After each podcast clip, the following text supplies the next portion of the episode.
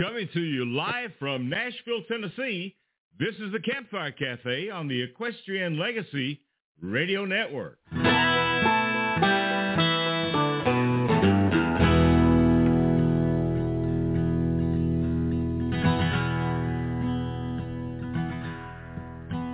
I rolled into Arizona from my home way back east.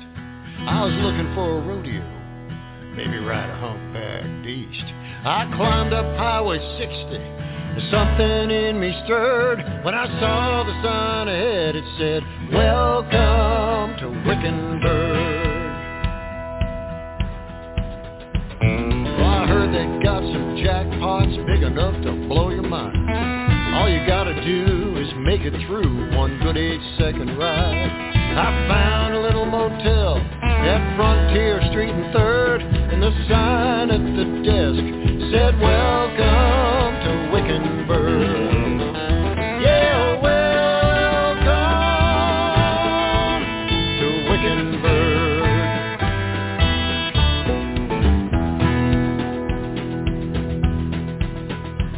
The next morning, bright and early, I paid my entry fee. The girl who took my money said that she could plainly see I wasn't from around here, but then she kind of purred, said, "Good luck, come back and see me, and welcome to Wickenburg." But I drew the rankest critter that stock contractor had. The boys behind the buck and shoot said, "Man, that draw was bad.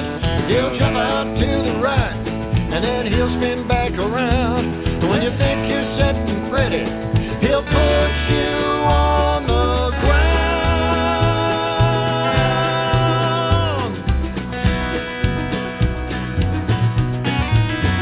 Well, I was lost, and I was hung up, and I fell into the well.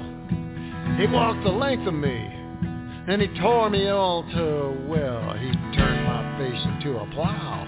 And as I swallowed dirt, the clown who picked me up said, "Welcome to Wickenburg." Yeah, welcome to Wickenburg.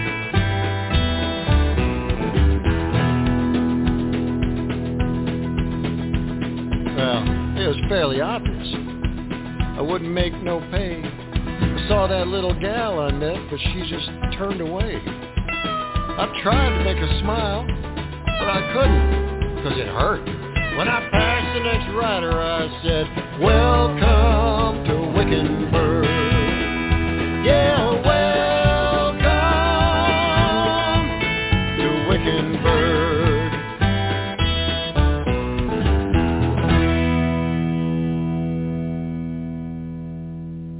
Well, good Thursday morning from sunny Tennessee. Quite a difference in a week, but it is a sunny, beautiful day in Tennessee, and that was Mr.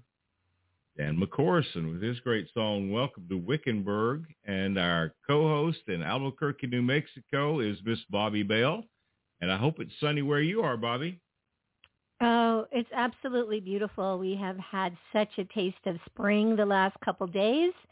I think it's going to be in the 70s again today, and absolutely gorgeous. Well, it's funny because I was looking at my Facebook memories yesterday, and 7 years ago, yesterday, we were predicted to have 5 to 7 inches of snow here in Tennessee, and it hit 80 yesterday, so it was quite a difference. Hey, I want to wish Dan McCorson a very happy birthday.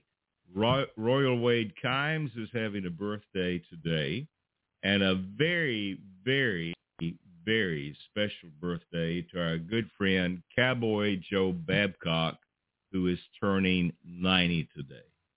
And it is going to be a celebration. I got a phone call this morning. All of the living cast members from Hee Haw are going to be at his party this evening. So happy birthday to all three of those. Yeah, can you imagine? Wow, how exciting. I'd like to have the life he has when I'm 90. And still going strong. I talked to him the other day, and he said he was in the recording studio recording, and age 90. So we all could be so fortunate, I guess. Hey, we have a great show today, and a very good friend of ours is joining us from Campfire Cafe with some very special information. So who we have for the first hour? Oh, we have returning guest. It's always so much fun to chat with him. R.W. Hampton is on the line. And who do we have for Saddle Up America? Well, on Saddle Up America, we'll be talking with our good friend, Mr. Randy Rasmussen with Backcountry Horsemen of America, and some very interesting conversation that we'll have with Randy, talking about America's horse trails. But right now, let's take a listen to a great song from our good friend R.W. Hampton. It's called Don't Tell Me, and when we come back, we'll be visiting with him today on the Campfire Cafe.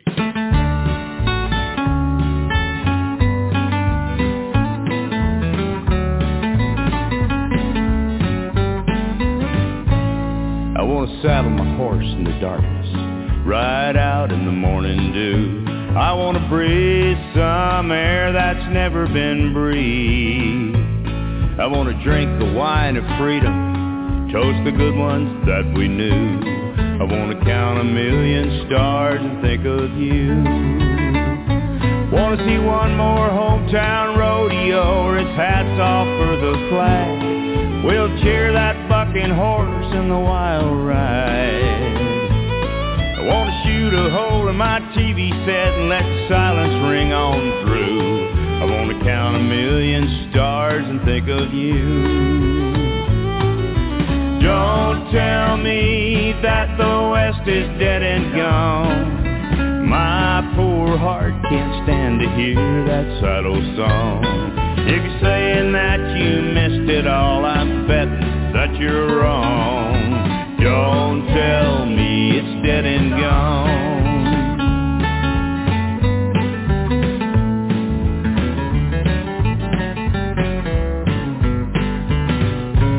Wanna see one more Charlie Russell print, some old sale barn cafe, where the old men over coffee tell their tales. I wanna ride out with a wagon, smell the scent of springtime sage. I want the wind at my back on down the trail. Wanna see suntan, cowgirl cheeks, and long braids neath a hat. Wanna hear the summer rain on the roof at a country dance.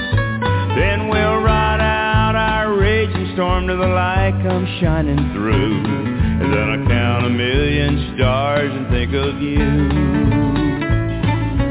Don't tell me that the West is dead and gone. My poor heart can't stand to hear that sad old song. If you're saying that you missed her all, I'm betting that you're wrong. Don't tell me it's dead and gone.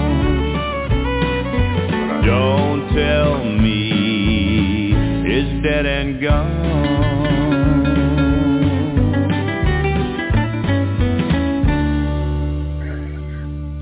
Welcome back to the award-winning Campfire Cafe on the Equestrian Legacy Radio Network. We just heard Don't Tell Me, performed by our featured guest, R.W. Hampton. Returning guest, cowboy singer, actor R.W. Hampton has drifted across the American West, working cowboy jobs, punching cattle, riding young colts, shoeing horses, and even leading trail rides. His life is guided by his faith, his love for his family, and his desire to share cowboy life with his audiences. One of the leading Western entertainers in America today, his fans come from all walks of life.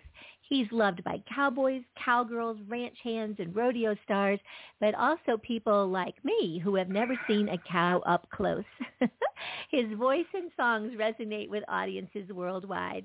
He has been celebrated by the Academy of Western Artists, the Western Music Association, and the Western Heritage Association. Please welcome to Campfire Cafe a multi-talented singer-songwriter and performer who appears in the movie Peace River, premiering tonight in 689 theaters across 49 states. Our good friend, R.W. Hampton. Welcome. Howdy. How in the world are you folks? Hey, R.W. So I just discovered a project for you. So Bobby Jean said she had never been close to a cow. I think you need to fix that. Yeah, if she's just down in Albuquerque, she can head up I-25 a little bit, and we can fix her up. You betcha. We would love that, R.W. Well, we'll just plan on it.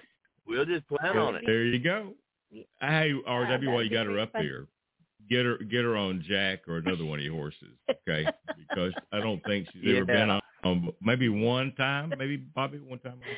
Yeah, just a couple times. They're big. Well, all right. Yeah, little Jack will take care of. We can fix you up. As we like to say, the coffee's on, the dog's tied up. So. Gosh. Hey, exciting.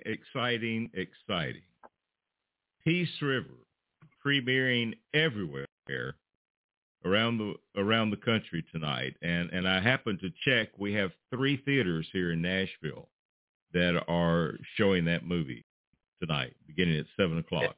Peace River. Good deal, yeah. Yeah, I think that was great.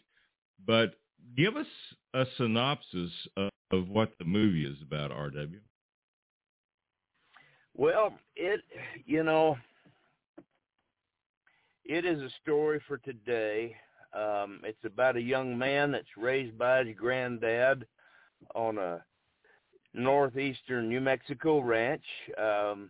He's raised by his granddad because his own father was killed in Vietnam, and so anyhow, he's raised on this ranch, and the events, I'll just say the events of 9/11 changed the course of his life. He joins the service, gets into an elite special forces outfit, and while he's over in Afghanistan, it's just one of those things. It's one of those stories that you hear about. You know, he is terribly wounded, and because of a suicide bomber. I don't want to give the story up too much, but he loses his whole outfit, and he comes home. He is physically, emotionally, spiritually scarred, and he comes home, and through his faith in Jesus Christ, the support of his community and family, and the support of the love of his life, a girl he left behind, he finds his way back home. And so it's a story. When I first got the script, I've got a son that's been in the Marine Corps for over 15 years, and we lose.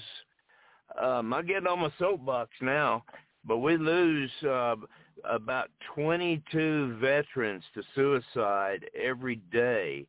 And not to get political, but when we pulled out of Afghanistan, that number went up to almost 50. So it is a story. It's a story for our time, and I was very pleased to be a part of it. And looking forward to tonight, and I think after tonight, I was talking to the writer and executive producer Ben Jones yesterday.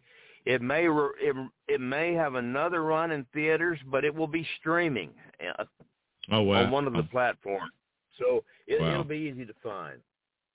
Wow!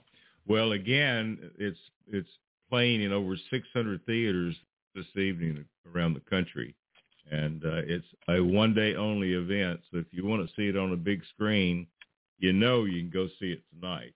So be sure and check that out. And by the way, it's peacerivermovie.com, peacerivermovie.com, and you can go over there and you can find your theater and get tickets. So this young man, if I'm not mistaken, is a rodeo man. You were a high school rodeo coach in the movie. Yeah, well, there's a song that you did called Rodeo Man. Oh, so let's take a listen to that. Go ahead. Yeah, this song was written by my son, Coulter Hampton, who's he and his family live on the Four Sixes Ranch. Their headquarters is down in Guthrie, Texas, but he lives on the Dixon Creek division north of Amarillo. But when he was he went to college on a rodeo scholarship and was playing the guitar and singing too. And he brought me this song he had written called Rodeo Man. So that's where it came from. Well, let's take a listen to Rodeo Man, and we're going to come back and talk more with R.W. about the movie Peace River in just a moment on the Campfire Cafe.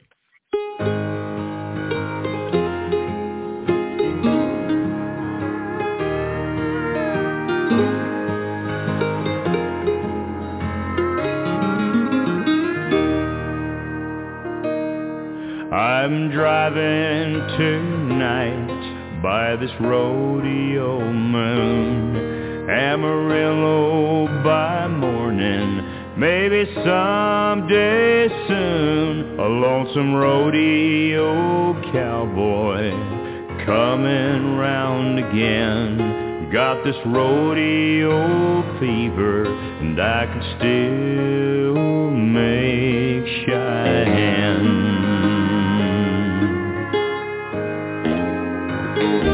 And I'll drive all night long. I'll ride in the next rodeo. I'll cry for the love I left at home, and I'll sing this lonesome cowboy song. I'll sing cowboy song. I guess that I was born to run this endless trail, my friend. From Austin to Boston, I've been there and back again. If this old wore-out truck can make Fort Worth town, I'll unload my ponies and I'll lay my money down. And I'll drive all night long. I'll ride in the next rodeo. I'll cry for the love I left at home.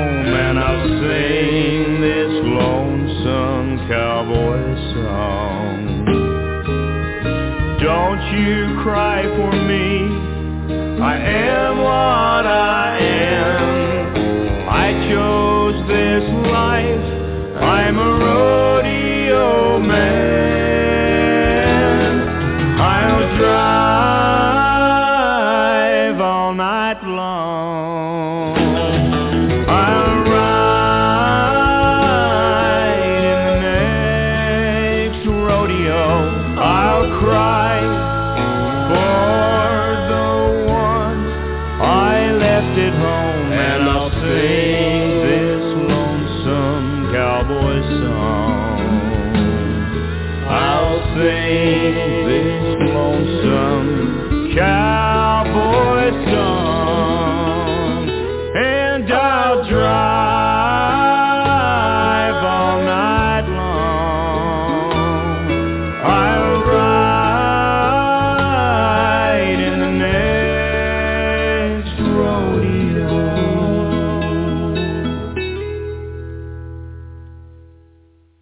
Man, Mr. R.W. Hampton. And R.W., who's singing with you on that?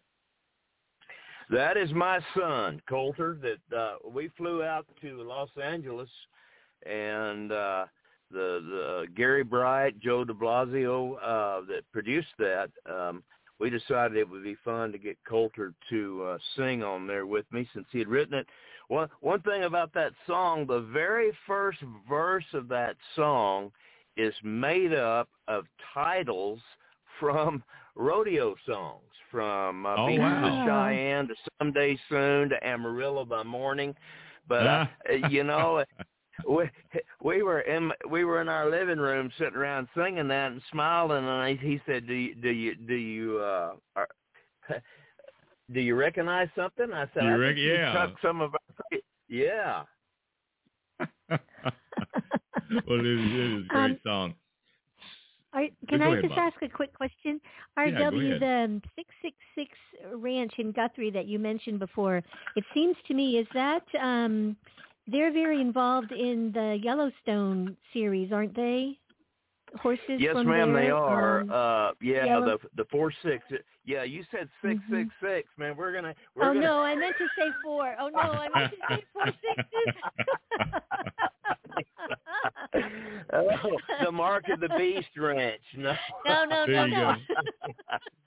Yeah, we better cut that off. No, it's the 4 6s, but exactly. Yeah, that ranch has been in existence since the 1870s, and the legend was that Burke Burnett, famous Texan, won that ranch in a card game with 4 6s.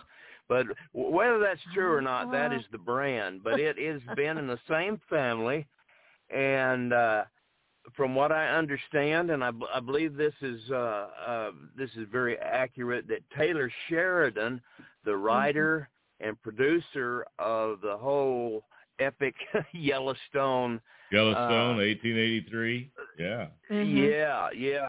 The whole franchise. He is the spokesperson, but I think that there is a handful of other very powerful businessmen, including Kevin Costner, that have bought that historic ranch. And so that's the long answer to the. But yes, ma'am, that is correct. Yeah, and Gary, they provide the horses for Road to the Horse too. Yes, they do. Yes, they do. Man, you know your stuff. I'm telling you, she is learning, R.W. She is learning. Well, she just stays with the show. She's gonna. Yeah, so we'll be going up. We'll be going up to Road to the Horse a little bit later. Oh man, this month, I tell you what, that is one event that. I've got on my bucket list to go and sit and just watch. Well, just come on. It's pretty cool. So anyway, we'll be talking with one of the competitors in just about 2 weeks, and he'll be on the show to visit with us and talk about the Road to the Horse up there. But I wanted to ask you, R.W. Yes, sir.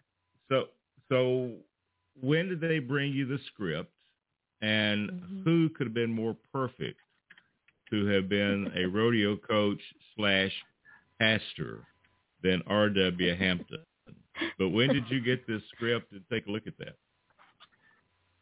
Well, golly, I tell you what, I first heard of the story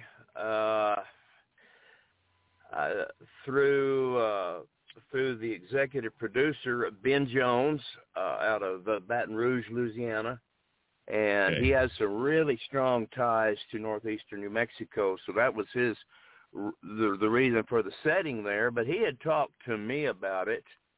And a dear friend of mine that we just lost the other day, Brad Johnson, had been involved with it. And he said, R.W., this is just a story that has to be told, but we actually shot this right in the heat of COVID in the state of New Mexico, and I honestly believe the good Lord blessed us because you know, we were checked every day for any symptoms and tested, but to the whole cast and crew, we made her through from the beginning to the end of that shooting, without anybody getting sick. So, but I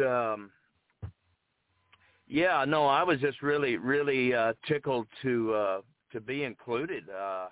And then, of course, as the production advanced in its planning. You know, we had some things regarding our home and our barn and our ranch and so forth that that we were able to provide them with. So yeah,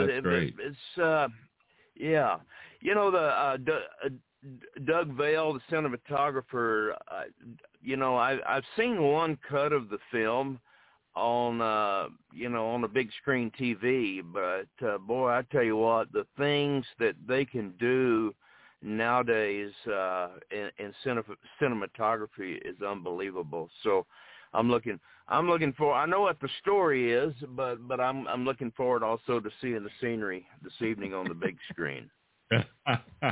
Well, listen, we're talking about a young man that got started in rodeo, and then 9/11 came along. He enlisted, and the military became part of his life. We want to listen to another song right now by R.W. My Country's Not for Sale. Tell us about this, R.W. Well, thank you. You know, that is a song that actually my wife Lisa gets the credit for. That we had some things going on in our country that we could not believe, and Lisa, she's all, you know, she's a little bit like your wife, Gary. She has an opinion on almost everything, and Lisa walked in and slammed the door, and I said, "What's wrong?" And she said, "This country is not for sale." And it had to do with some things they were wanting to do on the site of where the Twin Towers were. Yeah. And but anyhow, that's what started me to writing that song. And I had this image in my mind. We had been to Arlington, and we'd been to Gettysburg, and so many of those sacred sites. And then on one of my son's deployments to Afghanistan, down at the end of our driveway, well, where the cattle guard is at the highway, we've got an American flag and a Marine Corps flag, and on that one deployment, we lowered our flags 15 times, and so freedom is not free, and never has been, never will be, and so that is the story behind this song, and it's a very passionate song, and I wrote it for a very particular time in history, but it seems, if I can say this, and I'll say this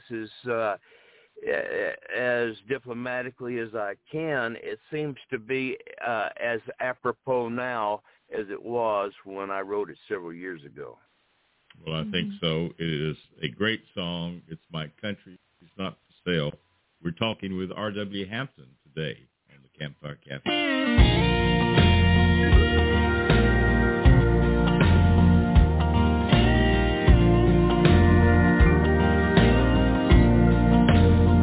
There's a trail of blood back through the sacred halls of history. Follow it back to where our fathers fought and died. Across the way, see the crosses on the hillside. On the wind, hear their voices as they cry. We've got to get back to the faith of our fathers and find our way back to the liberty bell that never forgets that old flag and all she stands for. It's time to rise up and say this country's not for sale. She's not for sale. From Valley Forge they're calling, not for sale. From Gettysburg they cry. From Bella Wood to the battle for Fallujah, she's not for sale, no, not at any price. There was a time When we all stood together, there was a time when by fire we were tried. But we've lost our way. It's a way that costs so dearly. It's not too late to saddle up and ride. We've gotta get back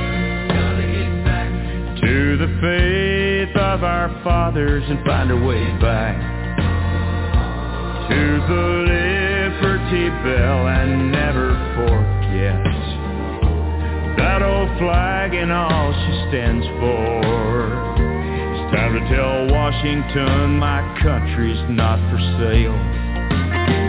From the Alamo to the sands of Iwo Jima, from Normandy to the Chosin Reservoir, back to Bataan to the mighty Mekong Delta, from the Helmand Province to the Solomon's bloody shores, they cry, we gotta get back to the faith of our fathers.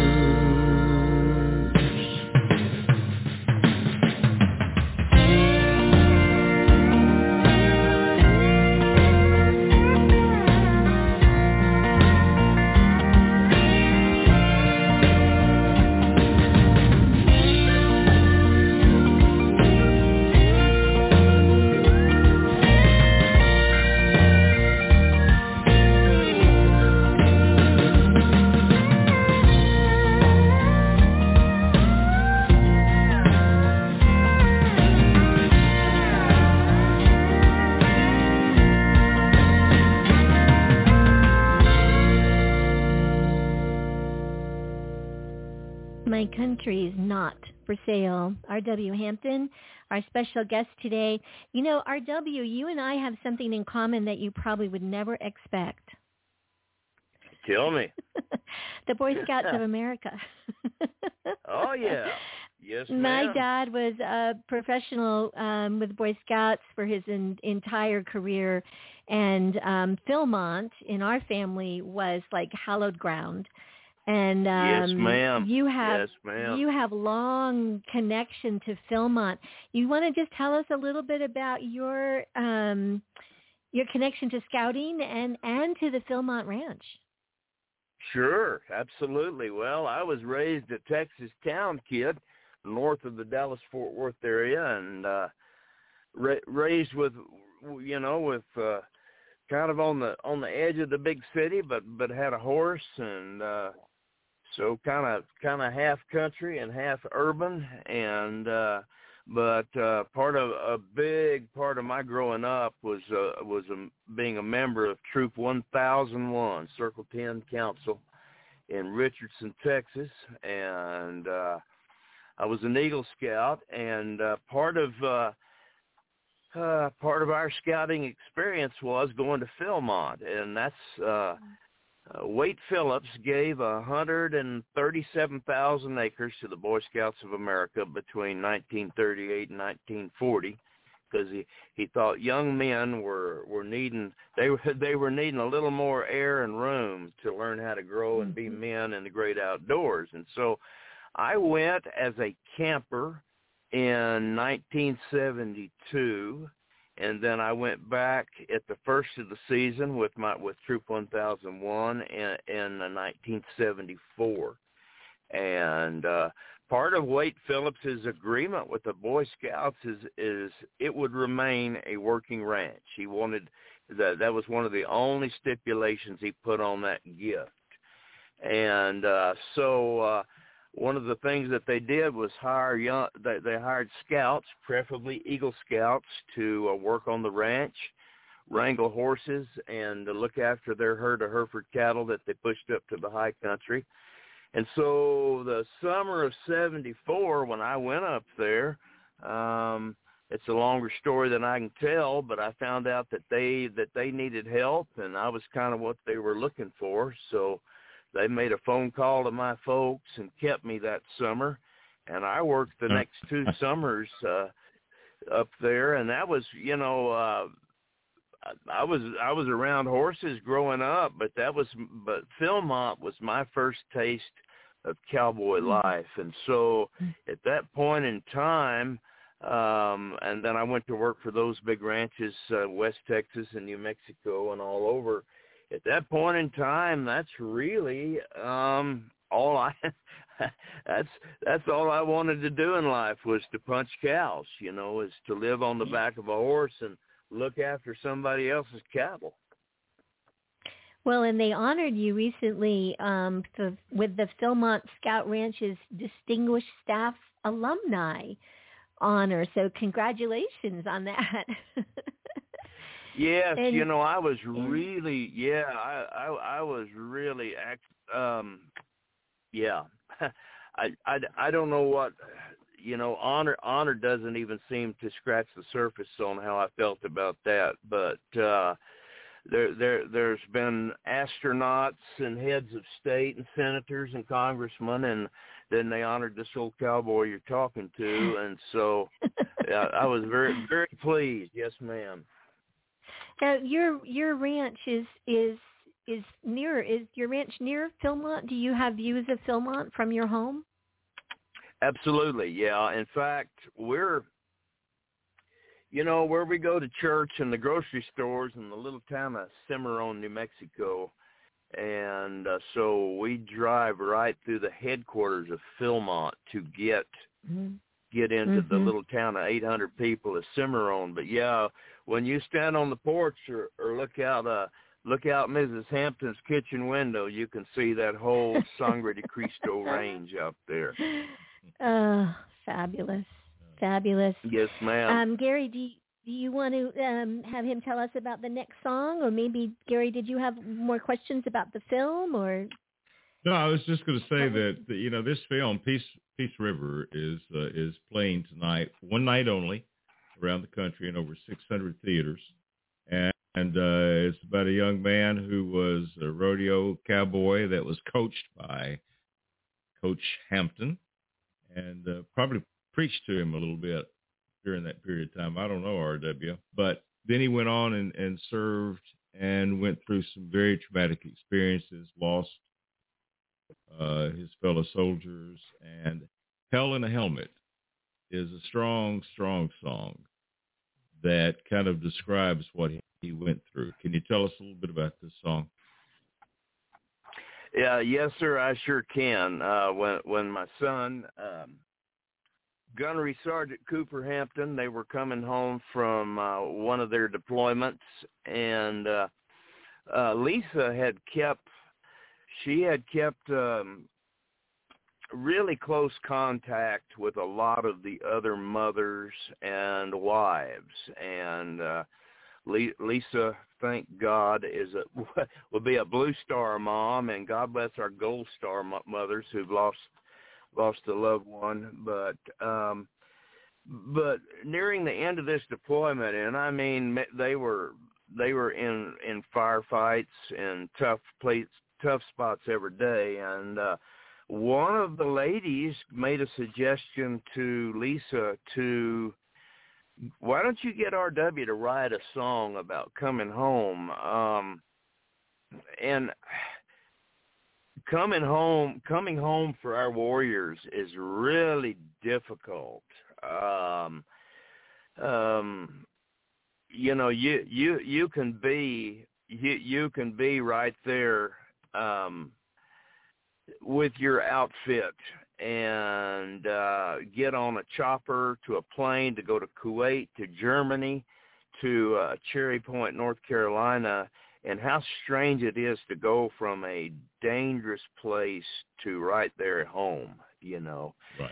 And so I was kind of tasked with writing a song about coming home, and it's a little bit interesting because, see, I've never personally experienced that, but I've been with my son. I've seen his comrades and how that plays out. And so his outfit, 2nd Battalion, 9th Marines, is called Hell in a Helmet. And it's just kind of the the true story about what it's like to come home. It is really a difficult situation, and I want to give a quick shout out, if I could, to my dear friend Dave Corlew, and he managed Charlie Daniels for years, and they have the Journey Home project, and they help people, they help these men and women come home and readjust, and so that's what this song's about. Well, let's take a listen to Hell in a Helmet. We're going to come back and talk more with R.W. about Peace River and life on the ranch in just a moment on the Campfire Cafe.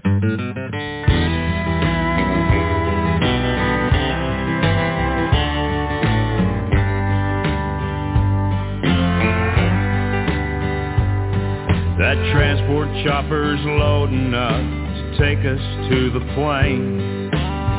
Me and my boys are good as gone. After 7 months of living here and dying side by side, what's left of us is finally going home. Mom and Dad are waiting, big sis and brothers too, and I know what they'll expect to find. I don't want to disappoint them, but we just did our job. The heroes are the boys we left behind. We're hell in a helmet, and they call us justly so. We're fighting sons of freedom all the way. Put our faith in heaven and the ones that watch our backs. Devil dogs till our dying day. Marines till our dying day.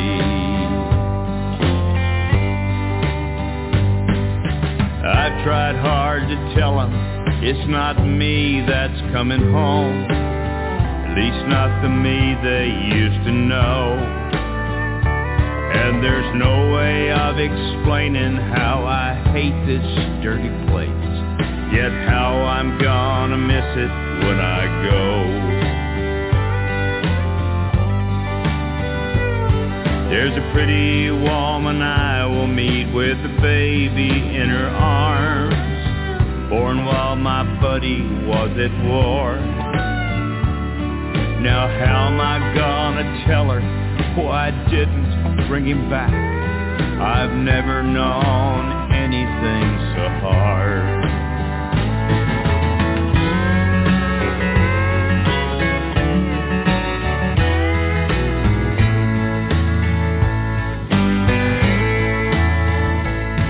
We're hell in a helmet, and they call us justly so. We're fighting sons of freedom all the way. We put our faith in heaven and the ones that watch our backs. Devil dogs till our dying day. Marines till our dying day. There's a girl who'd come to see me if I'd only call her up. Got a letter said, oh, how I'm missing you. Could she ever love a fighting man with only half a heart? Half a heart that's broken right in two. So I'll take comfort in good whiskey, read my Bible and I'll pray, but my heart and soul's a half a world away. To those dusty streets and dope fields where my brothers bled and died, and where the better part of me must stay. We're hell in a helmet, and they call us justly so. We're fighting sons of freedom all the way. We put our faith in heaven and the ones that watch our backs. Devil dogs till our dying day. Until our dying day. That Nighthawk chopper's leaving now to take us to the plains. Me and my boys have loaded on, and after 7 months of living here and dying side by side, what's left of us is finally going home.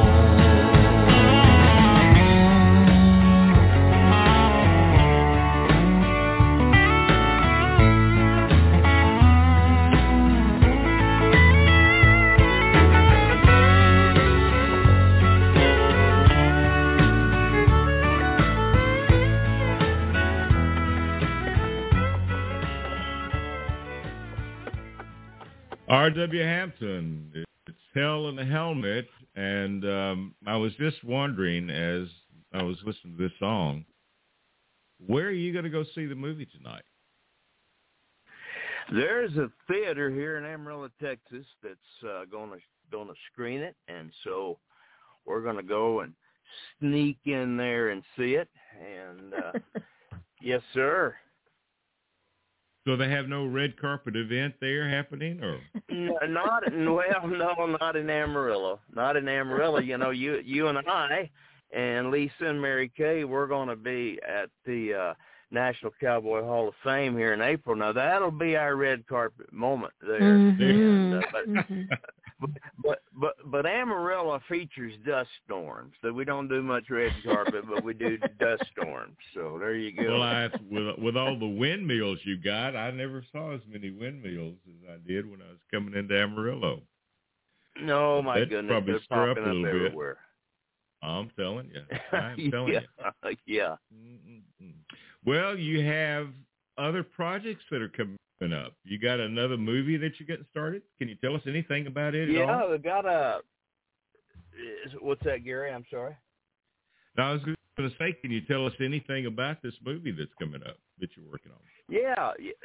It's a History Channel A&E production called The Contested Plains, and it's a true story of a family from Georgia after the Civil War that, you know, they come home. I mean, it's you can imagine the South in Georgia.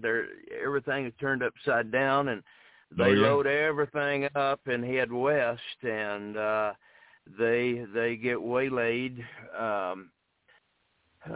there in the extreme northwest corner of Kansas, headed into Colorado, by the Cheyenne dog soldiers, and it's just this, you know, a good portion of them were killed, but there were some little girls, and I play the role of Colonel Nelson Miles, and it's just the story of getting them back, and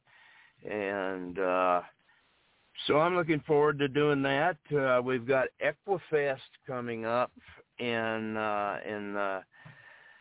Salina, Kansas, in the middle of April, and and we got this album that's going to hit out sometime here pretty soon, and I don't know how Mary Kay feels, but boy, I'm just tickled to be working, I'll tell you. Well, I think she kind of enjoys it. So I just picked her up last night.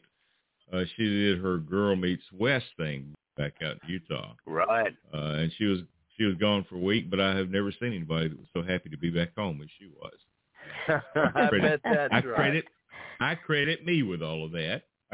Well, I would think so. And, you know, and that's the same way with Lisa and I and our Clearview Ranch. We split our time between Amarillo. We've got our son Ethan started high school here, and at a college preparatory school here, and so you know, it's the one thing about people that do what we do.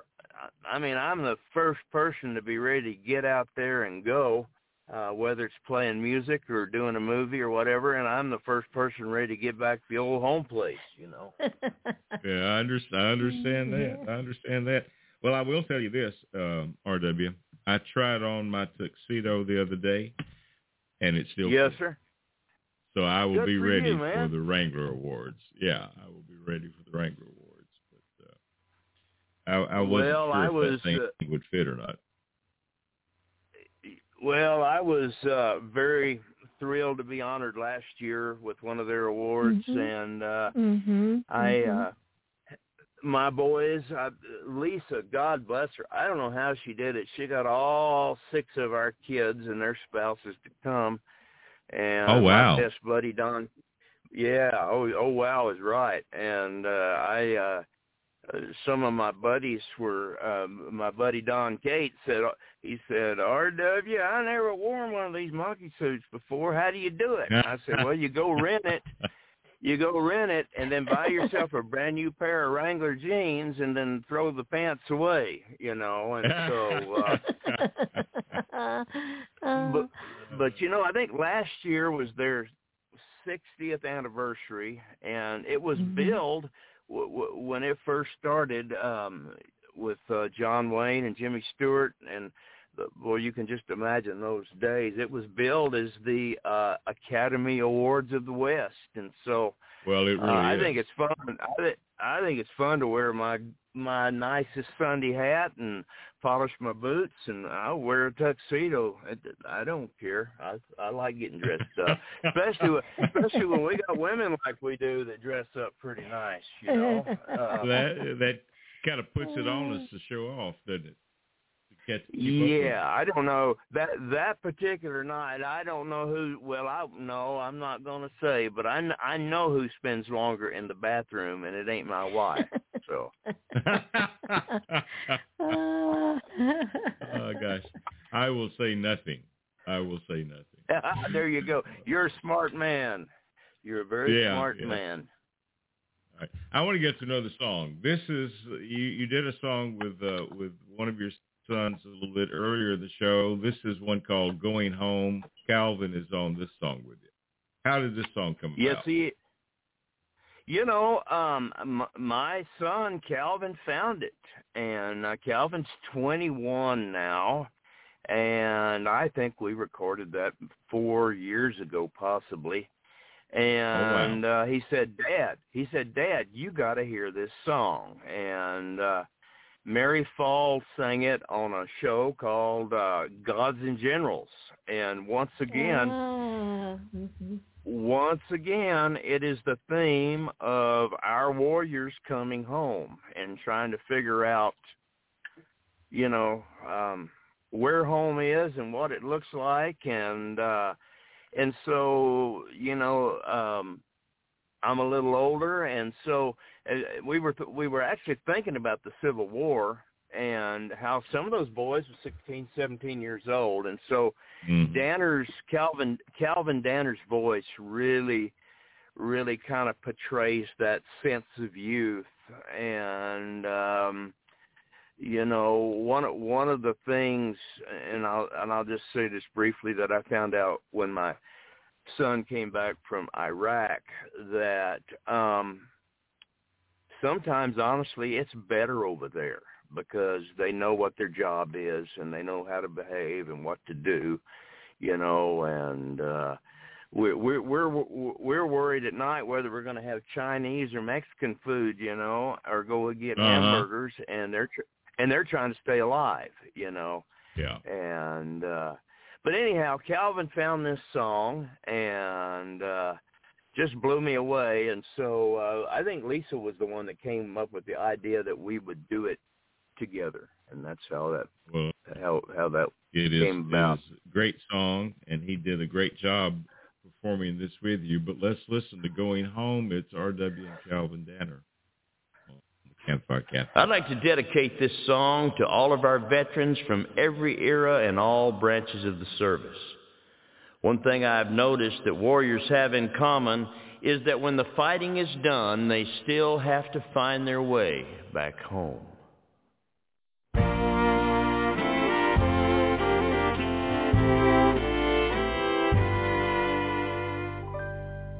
They say there's a place where the dreams have all gone. They never said where, but I think I know. It's miles through the night, just over the dawn, on the road that will take me home. I know in my bones that I've been here before. The ground feels the same, though the land's been torn. I've a long way to go, the stars tell me so, on the road that will take me home. Love waits for me round the bend, leads me endlessly on. Surely sorrows will find their end, and all our troubles will be gone. And I'll know what I've lost and all that I've won when this road finally takes me home. And when I pass by, don't lead me astray. Don't try to stop me, don't stand in my way. I'm bound for the hills where the cool waters flow, on this road that will take me home. Love waits for me round the bend.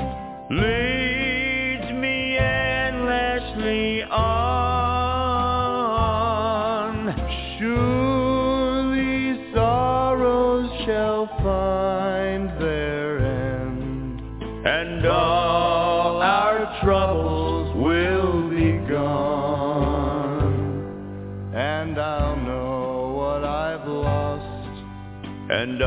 that we've won, when this road finally takes me home. And we'll know what we've lost, and all that we've won, when this road finally takes me home. Going home, I'm going.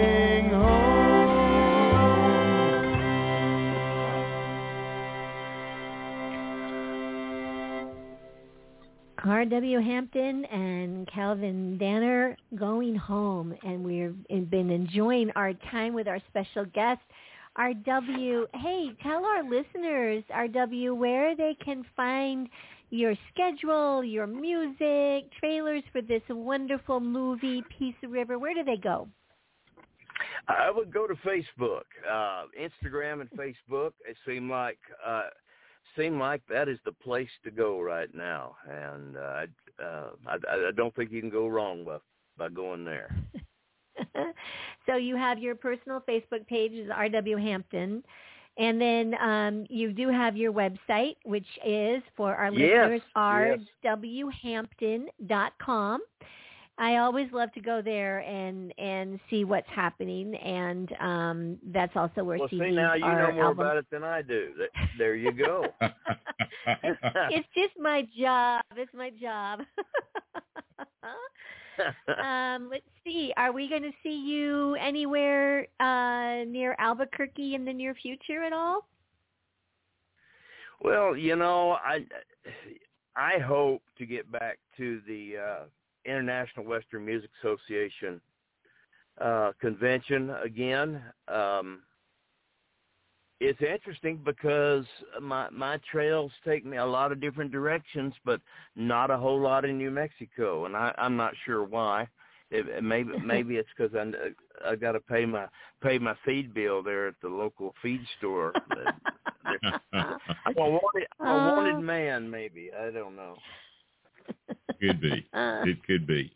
Well, you have been so much fun to have on the show today, and we've talked a little bit about my wife and the two of you recorded a great song that we're going to wrap up this segment of the show with. Oh, man, I was hoping you would do that. Yes. You know what it is, No Wilder Place. I do. And, by the way, she'd love for the two of you to get together and record something else again. So, you know what? I've got a feeling that will happen. Yes, sir. Absolutely. Well, it ought to. R.W., have been great. Tell Lisa hello, and we look forward to seeing you guys in just about a month in Oklahoma City. It's going to be a lot of fun. Yes, and my dear, when you choose to come up I-25, we'll put you on a good horse, and we'll. I would love to visit with you and Lisa there. That would be so much fun. We'll treat you so many ways. You're bound to like one of them. and show her a cow up close and personal. Yeah, show her a cow. Yeah, absolutely. Absolutely. All right, this is R.W. Hampton with Mary Kay Holt. It's one called No Wilder Place. R.W. Hampton, thank you for being with us today. Thank you guys so much. I've enjoyed every minute.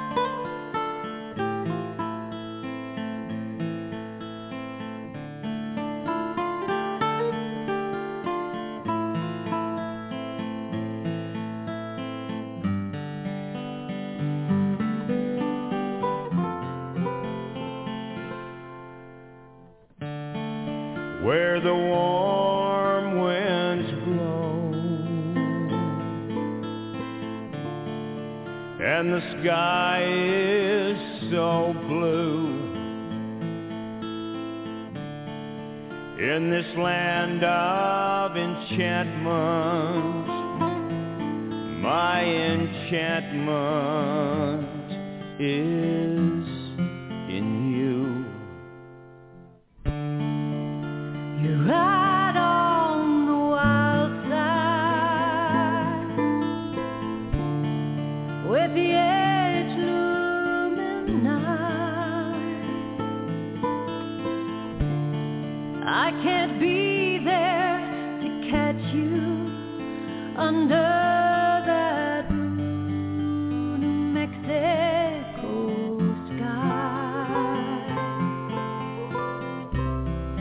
it's as plain as black and white.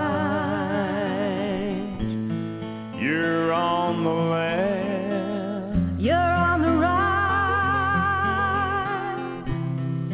There's an order blowing, the sky's no longer blue.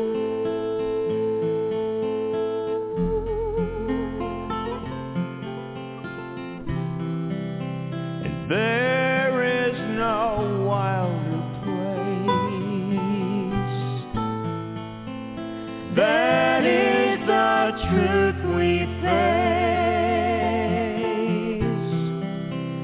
There is no wilder place than between.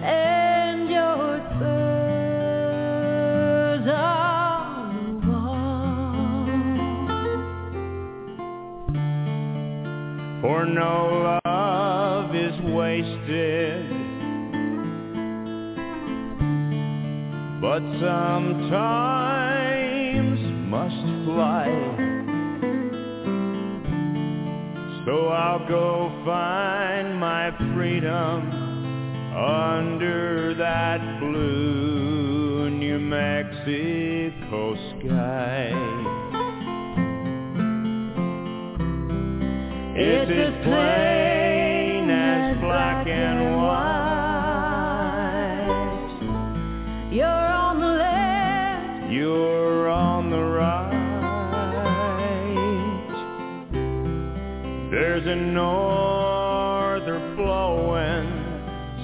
sky's no longer blue. There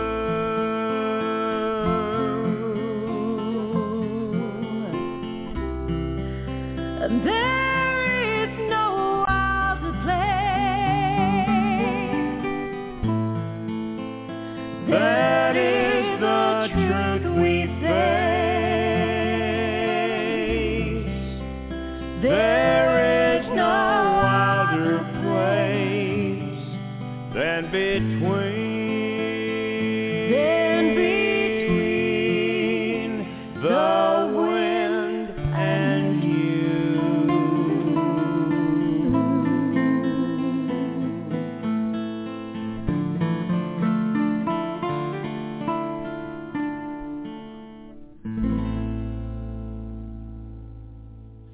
It's time now for Saddle Up America on the Equestrian Legacy Radio Network.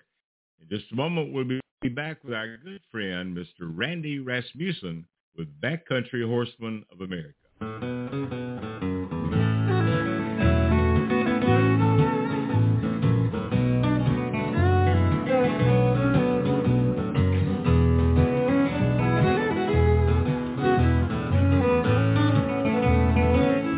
I can see it in your eyes. There's no way you can disguise. You're staring out there at the hills and wondering what's beyond the rise. One thing is perfectly clear, nothing I can say will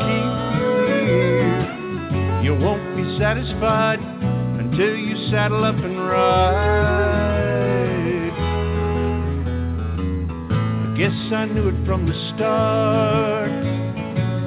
You always had a restless heart. Sometimes the wind can blow you in, sometimes it just blows you apart. One thing is perfectly clear, nothing I can do will keep you here. You won't be satisfied until you saddle up and ride.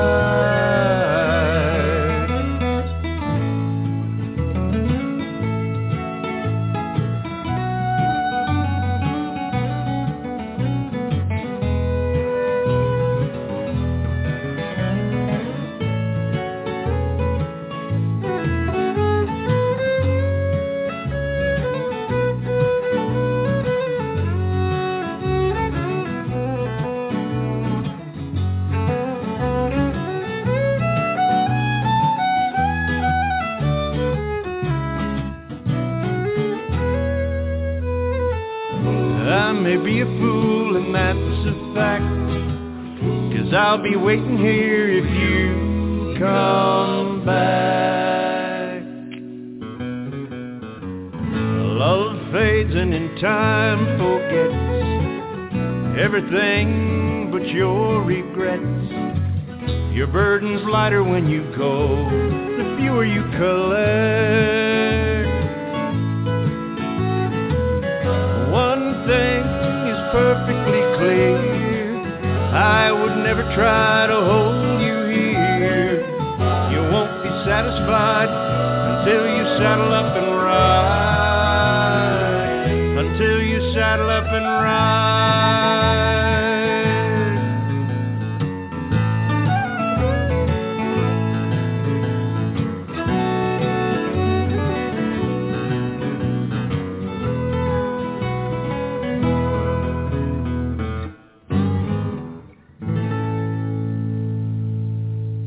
Saddle Up and Ride, Mr. Richard Aloyan and Steve Wade. You're back on Saddle Up America on the Equestrian Legacy Radio Network. I'm your host, Gary Holt, and in Albuquerque, New Mexico, the horse-riding, cow-catching girl, Miss Bobby Bell. Good morning, Bobby. Good morning. Or good afternoon. Good afternoon. Yeah, good afternoon. You're right. Good afternoon. Yeah. Well, we're tickled to have with us today our good friend, Mr. Randy Rasmussen with Backcountry Horsemen of America. Hey, Randy. Good morning from the coast, Gary and Bobby. Good morning. Well, it may still be morning out there. Is it morning still? It is. So wherever you are in the world, it could be a different time zone from where we are here in Nashville and Albuquerque. But anyway, glad to have you with us. And one of the things that we want to talk about today is advocacy with backcountry horsemen. And how does that apply, Randy? Oh, advocacy is our middle name for Backcountry Horsemen of America. I mean, you know, advocacy is not a bad word whatsoever because we're all advocates, whether we know it or not. But, okay. I mean, we advocate for the things we love and we hold dear. For example, you know, we advocate for our kids and our families. We advocate, you know, for freedoms and liberty. You know, why not advocate for a lifestyle, a historic lifestyle, that includes people bonding with their horses in exploring the great American backcountry? I mean, that is important, and that is worth promoting and advocating and never saying, you know, we give up, we'll just let it go. Amen. You know, we can do without. So that's why we advocate. It's what makes Backcountry Horsemen of America, you know, operate and you know, fuels our passion. So, I mean, there's no question we advocate. That's one of my main roles for the organization, is to do that in a, you know, visible fashion with, you know, elected officials and with members of Congress or whatnot, or agency heads. But we're all advocates at every level in the hierarchy of BCHA. Some of us just, you know, don't know it and then talk about it in terms of advocacy. Gotcha. So what are some of the issues right now that you are advocating for? Well, we're advocating for, of course, the protection and retention of our riding trails. We don't want to give an inch and lose trails to neglect or some other use or something where we enjoy trail riding. So, you know, the threats these days are things as, you know, right now, I guess on trail, the biggest threat to us in our view is electric motorized bicycles and those fast moving bicycles that can scare our animals and you get people hurt. So we're trying to advocate sanity to where e-bikes are allowed and when they're not allowed. Even getting to the trail and the campsites that the federal agencies have oftentimes, you know, are occupied by other people without stock. And we're advocating more and more to say, no, we need to be a priority because horse camps are few and far between. Not just anybody should be able to use them. We want to use them. We need to advocate for ways to make that work and to, you know, make a priority for people with stock to occupy horse camps. But, you know, that's still a slow uphill battle because it's not illegal for anybody, any family, just to take up a campsite that's got all the, you know, the pens and the corral stuff and all the, you know, high lines laid out. And they're just sitting there saying, well, it looks like a great place for us to hang out. What's the problem? Well, the problem is then if those are occupied by a bunch of parties without stock, we can't use them. We have to go elsewhere. Yes. And oftentimes there are no other legal camping options, and we go home or you know, camp illegally. Is that more of a problem in the West? Those are the two burning issues right now in terms of. Yeah, is that more of a problem in the West than it is in the East, I guess? Yeah, no, I'd say no. It's equally shared with our partners in the East and all of our backcountry horseman chapters in the East, and there's lots of them. So, no, this is a national phenomenon. That's happening throughout the country. COVID has contributed to more people going outdoors, more families seeking camping. That's great. That's good. But the problem is it's come at the expense of the horsemen and people that are overflow camping and then occupying horse camps, and we can't get in.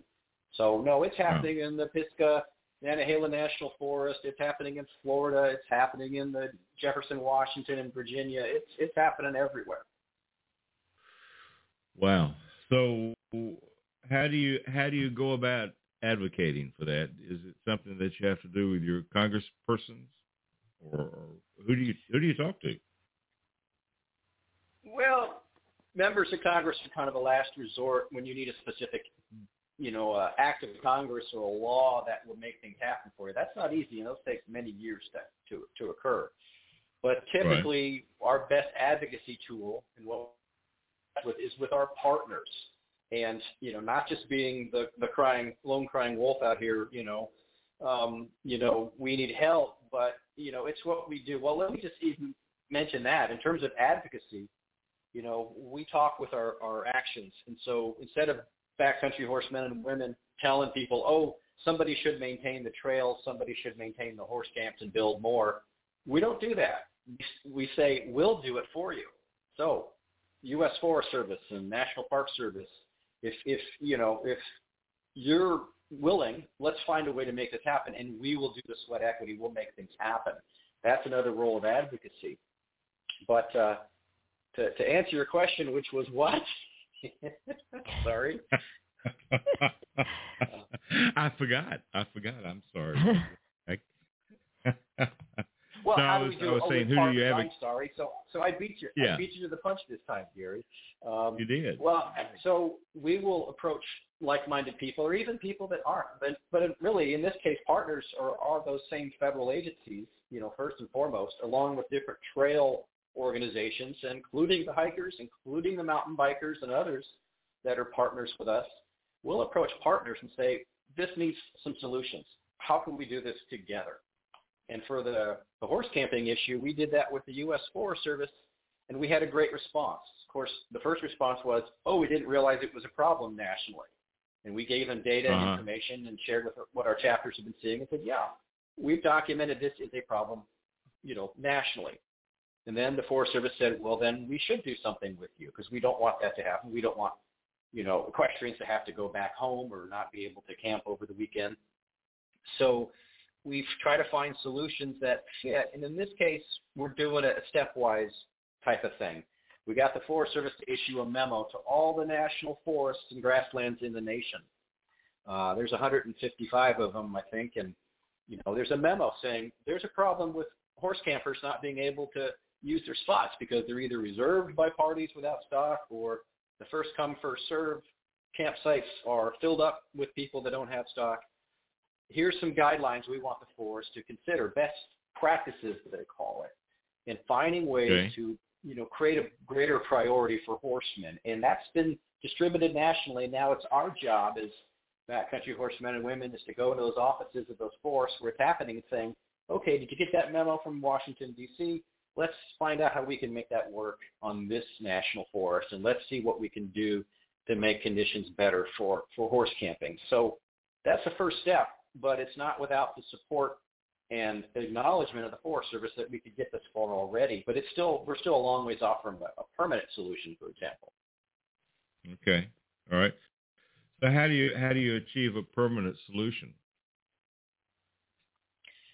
Well, I guess, and I don't know how you would message this to the public, but, for example, it's illegal, for people with stock to occupy a regular campsite. There's a code of federal regulations, for example, with the Forest Service that says, you can't occupy a developed campsite unless it says it's open for stock. So it's illegal. We can get a ticket if we just go to a regular campsite and set up our trailer and animals. Now, all right, so it works one way but not the other. Right. So is it equitable to get a law passed that makes it illegal for parties without stock to occupy a horse camp? That's a touchy one. Not only would there be pushback from the general public, but what about parties? You're going to meet your friends that have the horses and have all the animals with their trailer, and you're going to meet them at the campground and you want to camp next to them. Does that mean you're illegal because you don't have your own stock? No, it shouldn't be. How do you finesse that? Because it's a subtle argument where you give priority to the people with horses, but you don't exclude people. Or let's say the horseback people don't even use that campground or very lightly. Who's to say that others can't camp there if it's not going to be occupied that evening? Do you set up a time system where by 6 o'clock if this campsite isn't occupied by the equestrian users, that anybody can use it? Maybe there's a way to do that. But along the way, you're going to have challenges, and we're going to have challenges if we try to create a law because of all those nuances. Plus, a lot of our campsites at the federal level are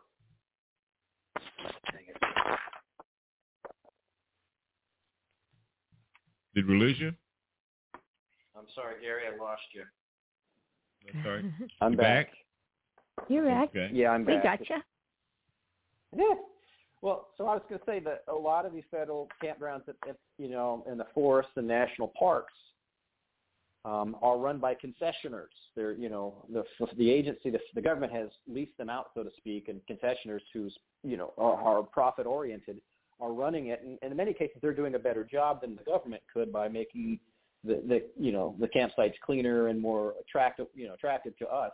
Right. But at the same time, They want to make money, and they might not be happy with a law that says, gee, you've got to question campsites that lots of people are using and paying for that don't have stock, but we're going to cut them off and reserve them for stock people only. That's not going to go over well, if we don't do it right. So we're not there yet in terms of a solution, but we know it's not just going to be a voluntary thing that we have to do on a place-by-place, case-by-case basis.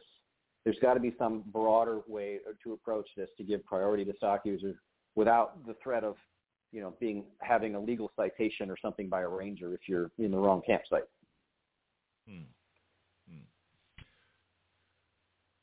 Interesting problem that I hadn't thought about.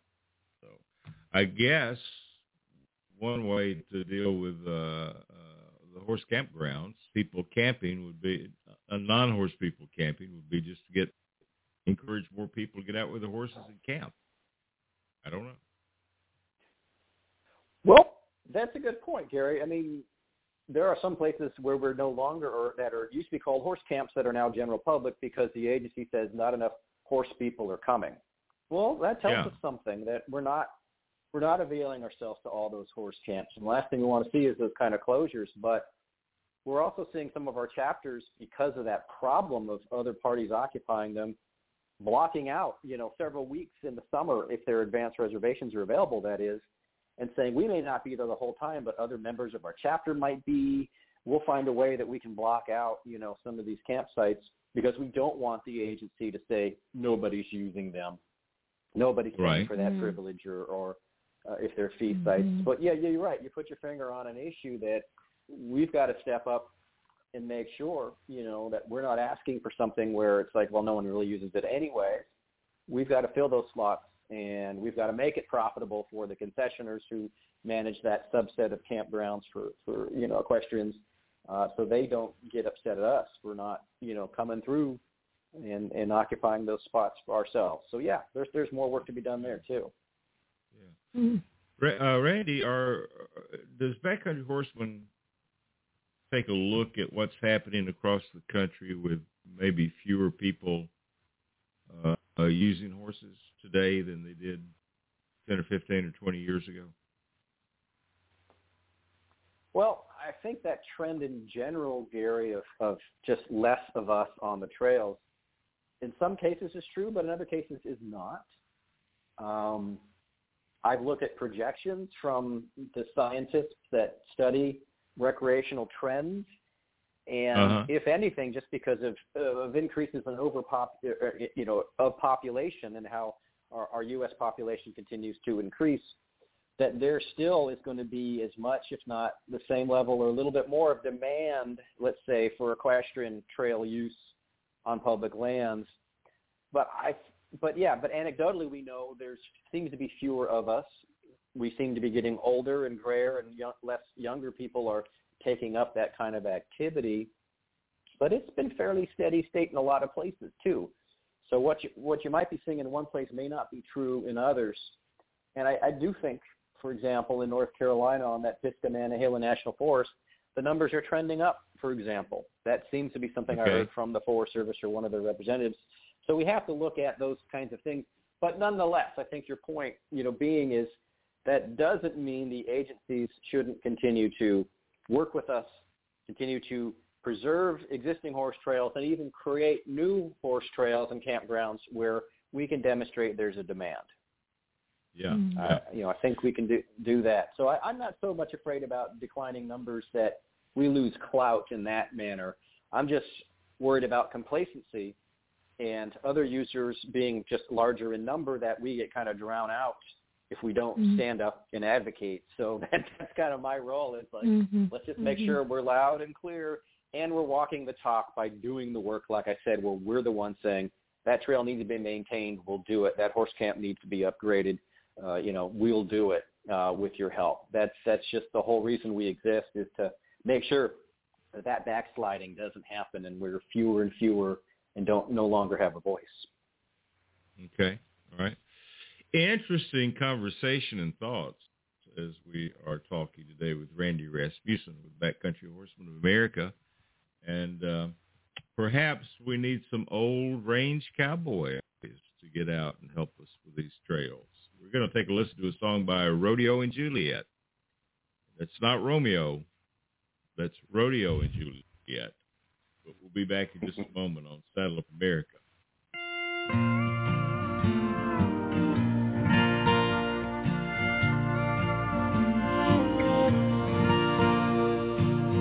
Under heaven's dome, after a long day's ride, we'll pitch our saddles round the old campfire and watch the sparks climb higher and higher. I'll tell you stories that used to be, when wild was normal and cowboys still rode free. 'Cause I'm an old range cowboy, remembering tracks I left behind. I'm still riding those trails I've ridden for a long, long time. And as the sunset fades, I see it all in my mind.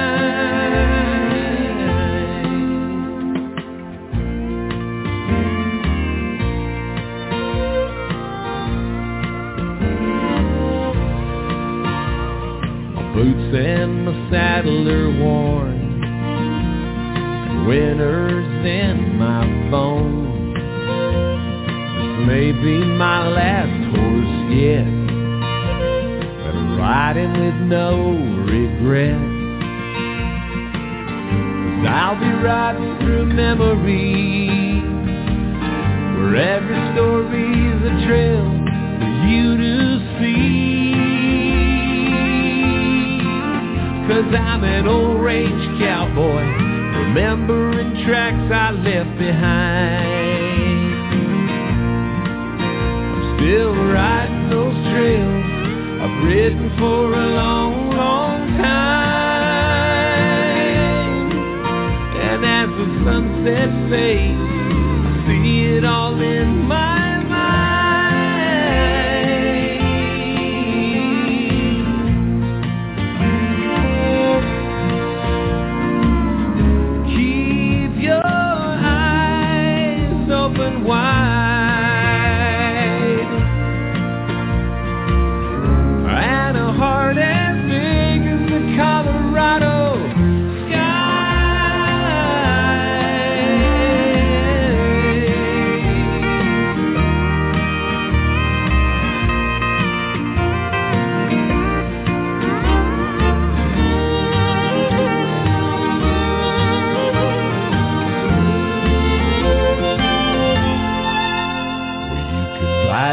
Desert wind, over mountains and back again, till you get to that ocean shore, where they say you can't ride no more. But if you leave the trail as you go, every track is there for someone to follow. I'm an old range cowboy, remembering tracks I left behind. I'm still riding those trails I've ridden for a long, long time. And as the sunset fades, I see them all in my mind.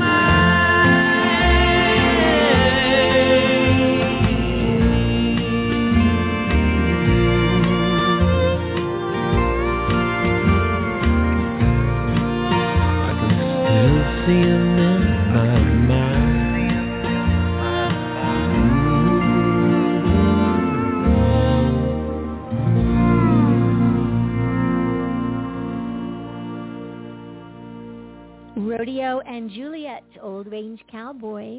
We're talking with Randy Rasmussen of Backcountry Horsemen of America.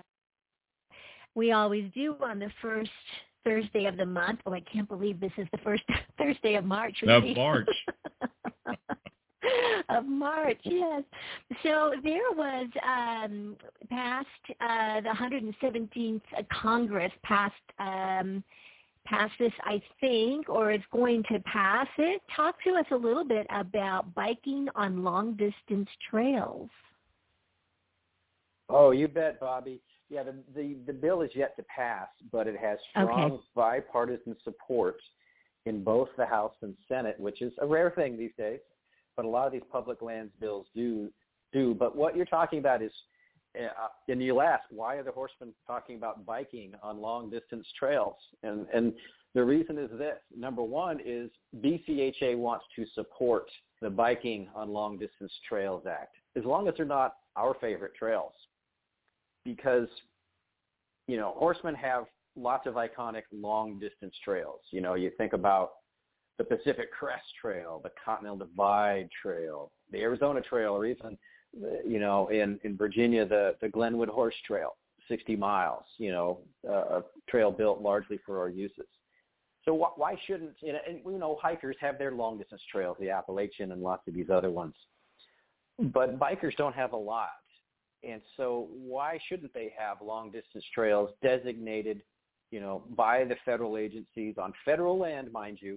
And this bill calls for up to at least 10 long-distance trails of 80 miles or more that are designated in a way that will bring and attract a lot of bikers, both on trails and on roads. So it's not just mountain bikes, but it might be gravel bikes. It might be people doing distance things, but non-motorized, you know, bicycle use. Right. And why we're supporting it is because, again, people should have these long-distance trails for whatever their endeavor is. And we want to support the mountain bikers to have these things. And that also might mean there's less pressure to allow mountain bikes in wilderness where they're currently not allowed. There might be less pressure to allow mountain bikes on the Pacific Crest or other trails that they're not allowed on, you know, haven't been historically. And we're getting those pressures from splinter groups and biking groups that want to be everywhere. They say we should be able to go in wilderness. We should be able to be on, you know, some of these national scenic trails. Well, yes and no in some cases, but what if you have your own set of designated long-distance biking trails? Is that a good thing? And they mostly think yes. So let's support that. But like the caveat I mentioned is, let's just make sure that they're not going to rebrand the Glenwood Horse Trail as a long-distance biking trail, because that won't help. Build it, or in this case, designate it, and they'll come. And we'll get more bikers and more and more and more. And our people will feel crowded. They won't feel safe because there's so many bikes whizzing by that it just becomes a safety issue. We want to make sure that the bill is cognizant or wary, let's just say recognizes and tries to find ways to avoid these conflicts with existing users. So what we can call a horse trail remains a horse trail and is not then converted to be primarily a long-distance mountain bike trail. That's the catch, but otherwise it's a good concept that we want to support. Interesting. So I did not know anything about that. So I'm reading about it online while we're chatting. It's an interesting topic, and we want to insert ourselves into it, and we want to advocate in this case for great bill. We want to support, but don't run us over in the process. And so I'm actually working right now with both the Senate and the House of Representatives people that are in charge of these bills and that have you know, introduced them. But it's not just me. Here's the beauty about advocacy and Backcountry Horsemen is in the Senate, the U.S. Senate, we got the two main sponsors. They're from Wyoming and New Mexico. Well, we got our New Mexico and Wyoming chapters to send a joint letter saying we need some language to protect horseback riding. And in the House, the main co-sponsor that introduced the bill and the chairman of the subcommittee that's moving the bill is from Colorado. So I worked with the Backcountry Horsemen of Colorado to introduce testimony to say, hey, don't forget about the horsemen and protecting horse trails. And those things, because they came from the districts or the states of those members of Congress, they took note. It's not me at the national level making, you know, flapping my arms and screaming. It's the power of the grassroots to advocate for protecting horse trails that have got us a place at the table to negotiate the outcome of this bill. So it's really, that's the way it should work. It's grassroots. It's and that's the strength of BCHA and our chapters, because we're just about everywhere. And when they sound off, we can really advocate strongly when we're working with chapters in state and national BCHA in unison on an issue. It's really effective that way. Wow. So, Randy, are there any issues that are coming up that we need to be looking toward, both either positive or negative? Well, I mean, there is a 50th anniversary of Backcountry Horsemen of America coming up next year. That's positive. That's positive. Yeah, it's a good reason to celebrate. We were founded in the Flathead Valley of Montana in 1973 by a group of packers who realized that the trails were growing in. The agency didn't have the resource to maintain trails, like places like the Bob Marshall Wilderness. And our folks stepped forward and formed a chapter called Backcountry Horsemen. And at the time, they were limited to that part of Montana, but we've grown to 32 states, 200 chapters, and are a national advocacy organization for horseback riders and mules. I've always got to mention mules, too. They're important for packing. Mm-hmm. Yeah. That or riding. I've got a lot of friends that ride those mules. Yeah. Oh, I did. Yeah, I've done that too in the Three Sisters Wilderness with our friends, where I was on one of the mules, and they were sure-footed, all right. You know, they're right up there. So, you know, the anniversary is something we want to generate some excitement about next year. That you can be around for half a century and be one of the first trail maintenance kind of organizations in existence, you know, in the U.S., let alone our longevity and track record of success, you know. So that's a big deal. It is a big deal. Do you have any kind of a celebration that you're kind of working on?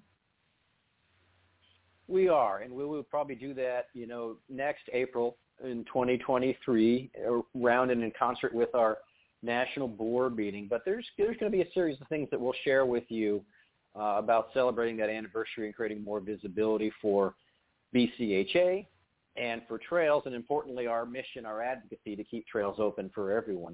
That's really the crux of it. So more to come on that. All right. That, Bobby, is something to look forward to. Yes, and I didn't know this, but you can help raise funds by just dedicating through PayPal a dollar amount that you would like to contribute with each one of your purchases to Backcountry Horsemen that you're purchasing through PayPal. I just read about that, Randy. That's really cool. Well, thanks for mentioning that, Bobby, too. And also with Amazon, we have an Amazon Smile specifically that gives donations to groups. We're listed there as well. But there's lots of ways that people meet. We encourage everyone to be a member, whether you ride or not, whether you pack or not, or get out on the trails often. We still want people to be members and support the organization. So there's lots of information on our bcha.org website, including a donation page for folks who are just, you know, so motivated. But we really want people to be members, get our newsletter, become involved, and see what we do. Because if you care about horseback trails, especially on, you know, public lands, be they state or federal public lands, this is our bread and butter. And, you know, we're the only national group that's doing that and really advocating for that. But thanks for making that plug, Bobby, because we're trying to find different ways to raise revenue to increase our presence in our programs and our impact, quite frankly, across the nation, and be in those other states, because I just said 32 states, be in the other 18 where we're not currently present. Mm-hmm. Mm-hmm. Yeah. That would be a good thing. Well, this has been a very informative conversation today, and I'm kind of looking forward now to, well, I don't want to rush it, but kind of looking forward to 2023 so we can help celebrate 50 years for Backcountry Horsemen of America. That will be very cool. And, yeah, we may have to do a special show about April to help celebrate that. That would be a lot of fun. So, Randy, any kind of closing thoughts today trail use backcountry horsemen? You know, just that the issue of electric mountain bikes is common to every corner of this U.S., you know, at some point or another. So we need to band together with allies, and we need to find a sane, rational way to say where electric mountain bikes should go, can go, and where they shouldn't go. And that's an ongoing debate that we're trying to move the needle on to protect horseback riders and the horseback riding experience. So, you know, people need to be vigilant. And I'd say this one thing, get to know what an electric bike looks like, because the ones on trails are not the ones that people commute with, you know, on streets. The ones on trails are like, in some cases, mini motorcycles, or they look a lot like mountain bikes. You just can't tell much of the difference other than they can go 20 to 28 miles per hour. So educate yourself about what an electric bike looks like. Go online, look up an electric mountain bike, and become familiar so you know to, when to report them when they're on a trail illegally. And you can say, no, I can tell an electric mountain bike from a regular one, and this is the one that ran me off the trail the other day. We need to start collecting information about incidents and problems, because they're popping up everywhere. In lots of places, they're popping up illegally, and there's going to be tons more of electric bike sales coming down the pipe with some tax incentives that are shaping up that, for better or for worse, are getting people, you know, out of their cars. But that's, e-mountain bikes are a whole different breed and a whole different thing if you encounter them on a trail on horseback. Wow, wow. Well, we may have to get more updates on that maybe next month as we roll into spring. Is right around the corner. It was really funny. I went to Home Depot the other day, and they already had all of their bedding plants, and their plants were all outside. The grills were all outside. They were putting lawn furniture together. It's going to be grass cutting season before long. Spring is coming, but it's time to hit those trails. Time to hit those trails. Randy, thanks so much for being with us today, and we look forward to, I guess we'll be talking with Sherry next month, the executive director. That's right. So, that's right. Always look forward. Chairman. National chairman. Well, thanks a lot, and it's bcha.org. Become a member and support keeping trails open for all of our horseback riders as well. So, Randy, thanks a lot. Pleasure to join you and Bobby. Thanks, Gary. All right. Cowboy Swing, Lele Robert. We'll be back in a moment on Saddle Up America. A rancher's work will never seem to end. Bear the hay, then there's a fence to mend.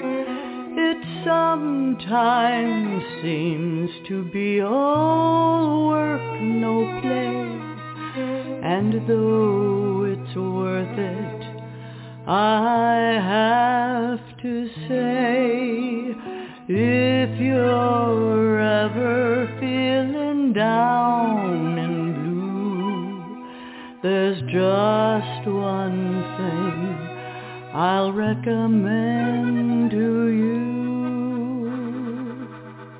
Swing on, cowboy, swing on till the cows come home. Don't be so coy, you better rally your spurs and make some noise. Swing on, cowboy, swing on till the cows come home. Don't be so coy, you better rally your spurs and make some noise. I once met a man who did not know how to swing.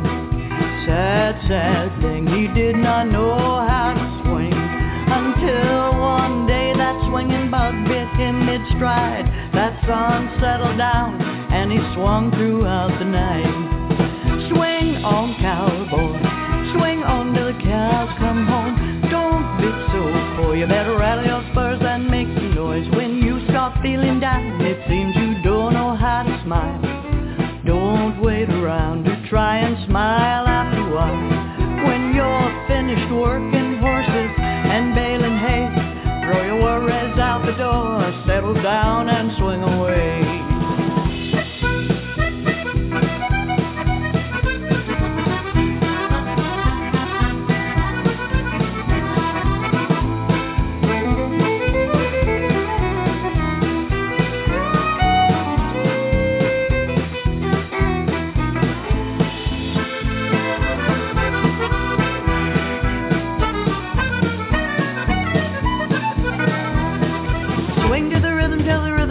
and make up your own and have some fun. Swinging, swinging, swinging beat, beep it up, nip, nap, need a beep, beep. Swing to the rhythm till the rhythm's done. Make up your own and have some fun. Swing on, cowboy, swing on till the cows come home. Don't be so coy, you better rally your spurs and make some noise.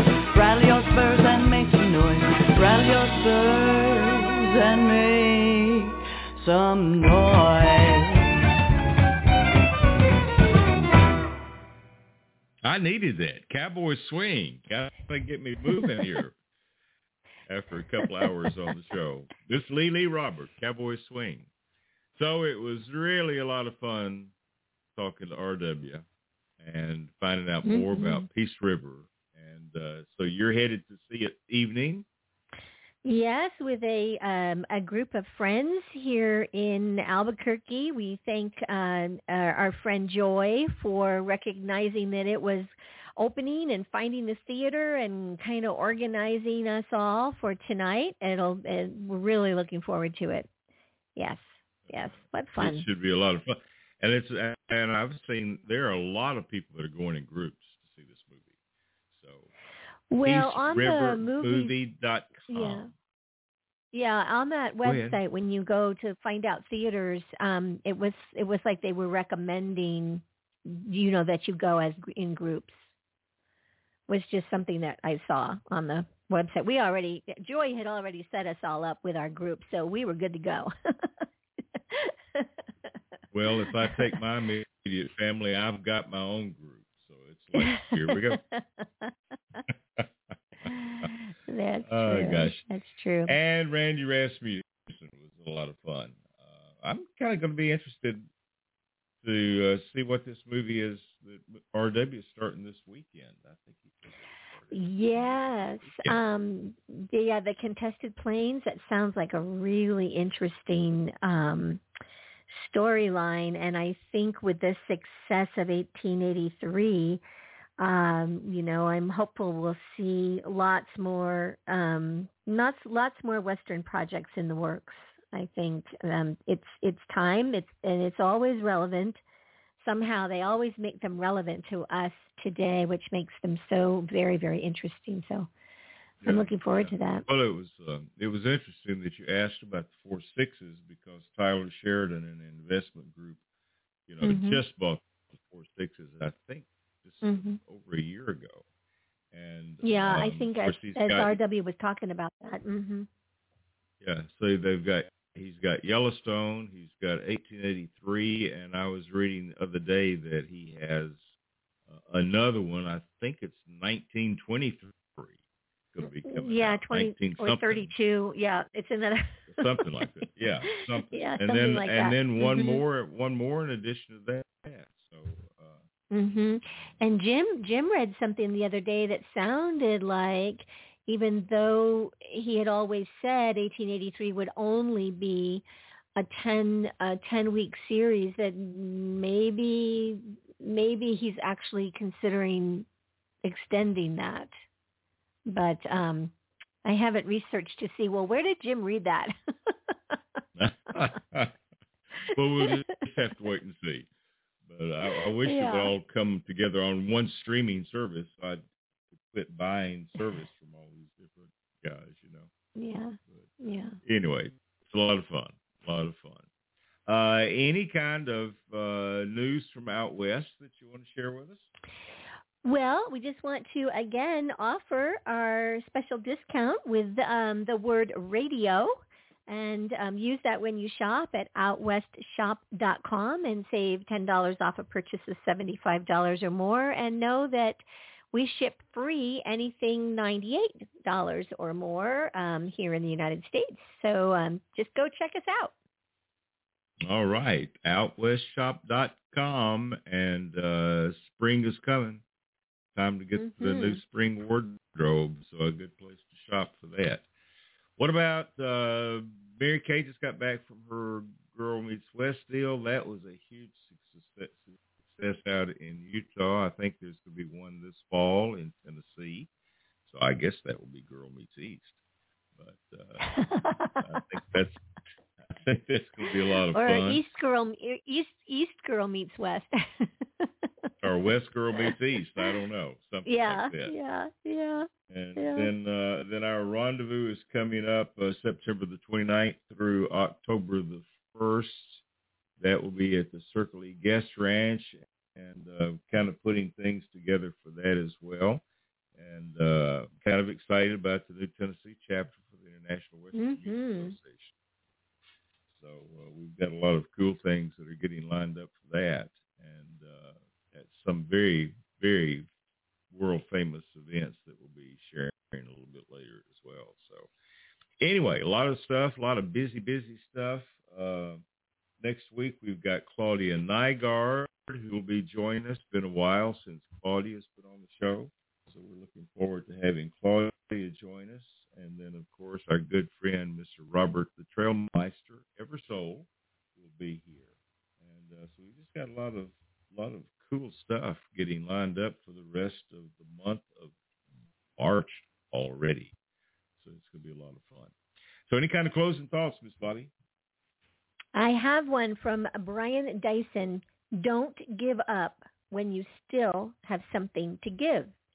Nothing is really over until the moment you stop doing. I like that.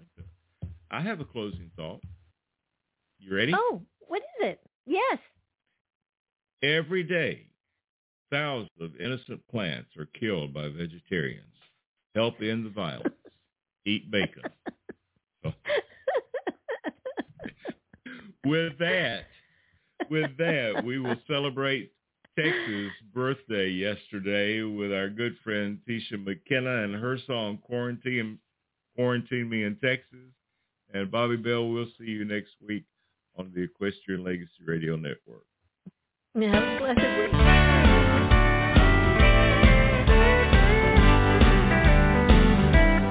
Start the cooler with long starry beers,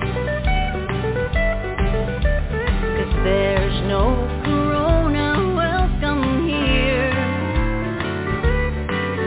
We've got all of the essentials that we need, thanks to COVID-19. We don't have to test 'cause we won't go that far.